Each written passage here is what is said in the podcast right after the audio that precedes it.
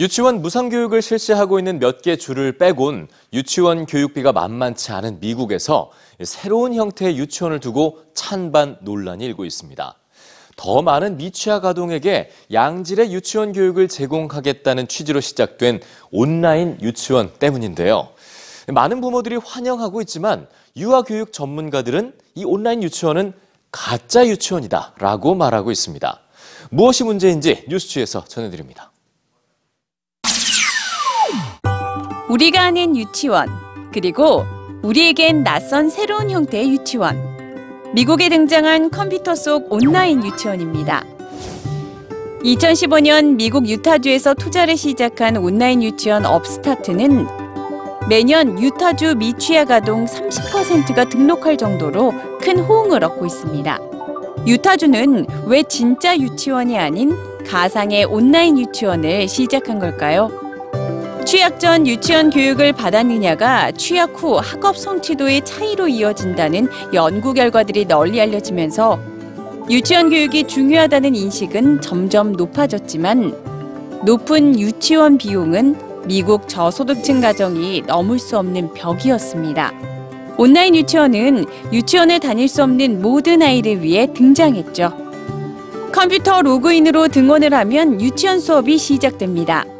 하루 15분, 일주일에 5일간 아이들은 읽기와 쓰기, 세마기를 익히죠. 아이들이 좋아하는 노래와 반복 학습이 학습 효과를 높여줍니다. 온라인 유치원 프로그램을 제공하는 비영리 단체 업스타트에 따르면 아이들은 온라인 유치원 교육만으로도 단기간에 글을 익혔고 책을 읽기 시작했습니다. 또한 취약 후엔 평균보다 더 높은 학업 성적을 기록하며 온라인 유치원의 효과를 증명했죠. 취약 전 유치원 교육 유무에 따른 교육 격차를 좁힐 수 있는 대안으로 떠오른 온라인 유치원은 이제 유타주뿐만 아니라 미국의 다른 주에서도 환영받고 있는데요. 그런데 정말 온라인 유치원이 유치원 부재를 해결하는 좋은 대안이 될 수 있을까요? 미국의 유아교육 전문가들은 온라인 유치원 확대에 반대를 표하고 있습니다. 미취학 아동 교육의 핵심이 빠져 있다는 이유에서입니다.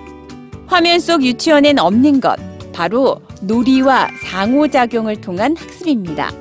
미취학 아동의 학습 효과는 3차원의 공간에서 감각을 사용해 쌓는 경험에서 나오는 것이지 단기간의 반복 학습에서 비롯되는 게 아니라는 겁니다. 유치원 교육을 제공한다는 이유로 저소득층 가정의 아이들을 오히려 화면 앞에 격리시키고 있다는 비판의 목소리는 미국 주 정부가 온라인 유치원에 투자를 멈추고 진짜 유치원에 투자해야 한다고 요구합니다. 하지만 바로 지금 자녀의 유치원 교육이 절실한 학부모들, 당장은 어렵지만 더 나은 진짜 유치원과 거부하기 힘든 온라인 유치원 사이에서 부모들은 어떤 선택을 하게 될까요?